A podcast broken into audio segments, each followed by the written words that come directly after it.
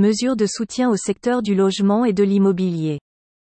Suite aux nouvelles mesures sanitaires, la ministre déléguée en charge du logement, Emmanuelle Vargon, précise l'adaptation des métiers de l'immobilier au contexte actuel. Quelles sont les mesures de soutien au secteur du logement, de l'immobilier, du bâtiment et de la construction? Mesures de soutien pour le bâtiment et la construction. L'objectif est de maintenir l'activité tout en respectant les prescriptions sanitaires. À ce propos, Emmanuel Vargon souligne l'engagement des entreprises et artisans du bâtiment depuis le début de la crise.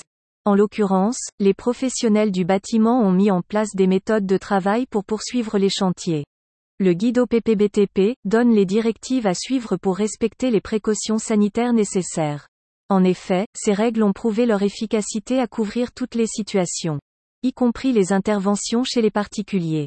Par ailleurs, la ministre rassure les acteurs sur le maintien de l'ensemble de la chaîne productive du bâtiment.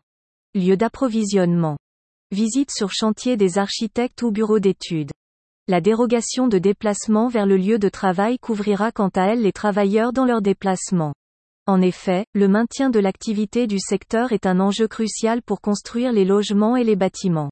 À court et moyen terme, cette activité est un levier décisif pour soutenir l'économie tout entière de notre pays. Les services publics resteront accessibles aux usagers.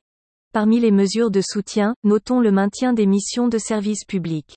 Aussi, les administrations de l'État comme des collectivités locales mettront en œuvre la continuité de l'activité dans le respect des délais réglementaires. Ce sera le cas pour l'instruction des permis de construire, des agréments ou des autorisations administratives dans le domaine du logement. De même, l'activité des bailleurs sociaux pourra continuer. Le ministère du Logement est en contact permanent avec les fédérations de bailleurs sociaux afin de permettre cette continuité. Notamment en ce qui concerne les attributions de logements sociaux et le lien avec les locataires. Mesures de soutien aux travaux de rénovation. Dans le respect des gestes barrières, les artisans et particuliers prendront un maximum de précautions. En cela, ils doivent se conformer au guide de l'OPPBTP. Par exemple, ils devront aérer régulièrement l'espace des travaux.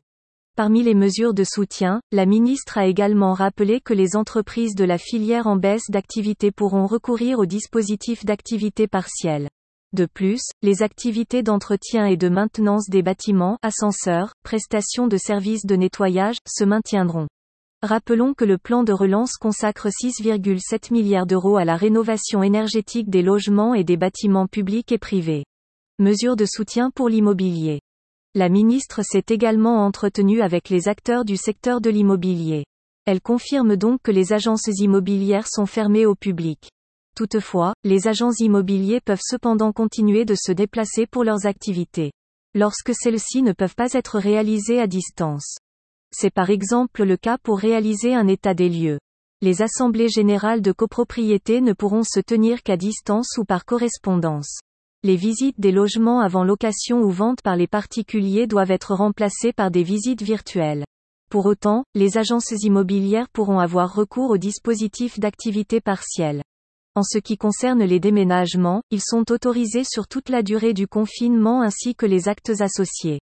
Citons par exemple, signature de bail, remise de clés, état des lieux. Un document relatif à la location, la vente ou l'achat du bien immobilier pourra être présenté en cas de contrôle. Les déménageurs peuvent également continuer d'exercer leur métier dans le respect strict des mesures sanitaires. De même, les études des notaires restent en activité.